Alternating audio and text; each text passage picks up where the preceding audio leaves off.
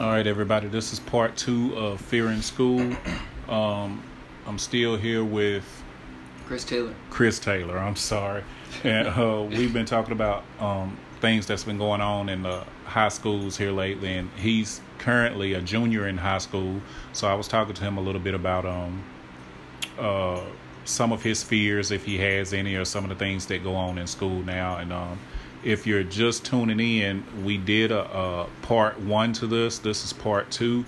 Um, it's fear in school, and uh, Chris, I wanted to ask you if you could change the school system, what would you do? If there was something that's going on in the schools right now that you could change, what would that be?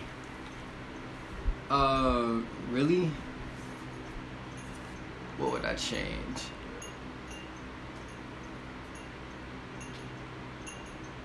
I don't really know. I don't, I don't think uh, I changed much except for the the small rules that really don't make any sense, like um, the the dress code and stuff like that. You know, but other than that, you know, I wouldn't change anything because there's not really wrong with anything else.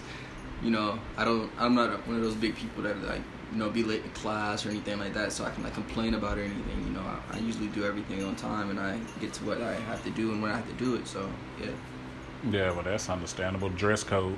So, as far as um, dress codes go, because I'm not sure. I know when I was in school, there weren't gangs weren't a big thing, mm-hmm. and I know a lot of schools. I believe um, I've talked to some superintendents and whatnot, and they say that a lot of the dress codes and things like that changed because they were finding that more gangs were in the schools and they were trying to break up uh, I guess flagging and things of that nature now gangs prevalent in the school that you attend now mm-hmm.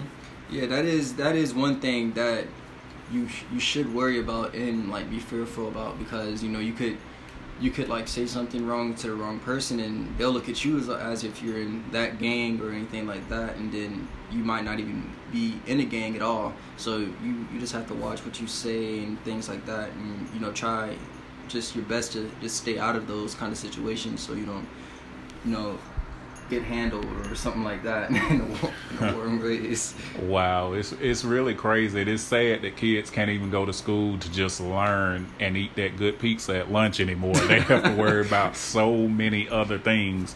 That in itself is is heartbreaking. But um, another question I had for you, and this is the last question I have for you on this.